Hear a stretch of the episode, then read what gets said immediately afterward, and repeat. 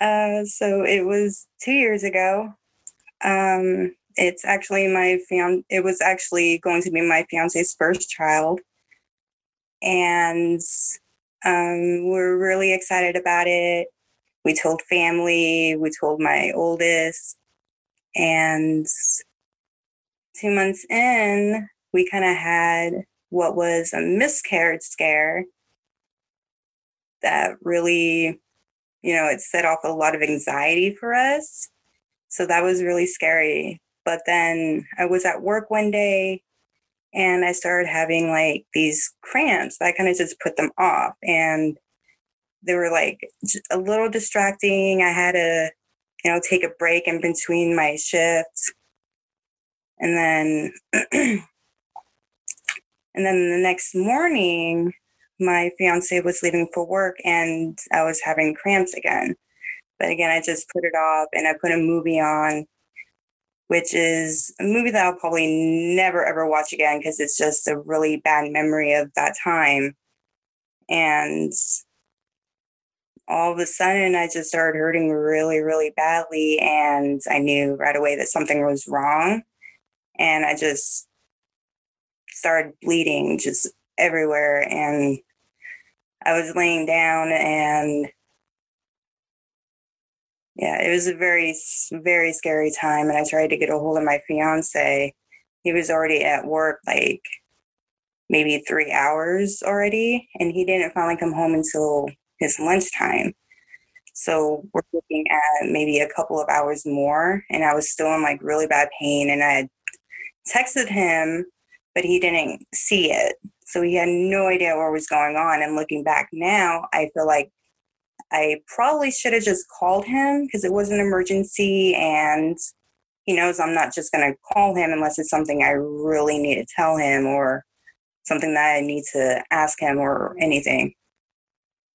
So he came home and I was at this point I was in our living room and I was kind of uncomfortably sitting in our chair and he kind of knew that something was wrong.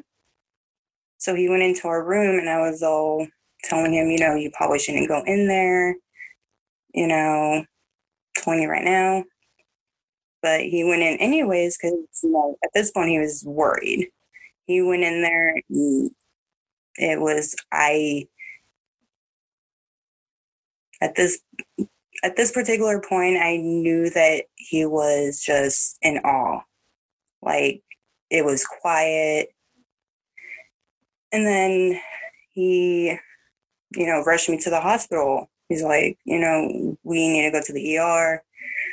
So we went to the ER, and that's where they confirmed that we had lost the baby. And I kind of already knew that that's what happened because when we had the scare, I wasn't going through any pain. I was just kind of bleeding a little bit. And, you know, they couldn't find a heartbeat. They didn't let me see anything. I guess they don't let the mom see it. For some reason, I guess for emotional reasons, I guess. So I wasn't able to see it, but my fiance saw it. And yeah, it was pretty bad. and, you know, I still think about it every single day and it's been it's been difficult, but we've been pushing through it and we've been trying to be there for one another. Yeah. I think the biggest emotion that we are feeling mostly was maybe or not maybe, but probably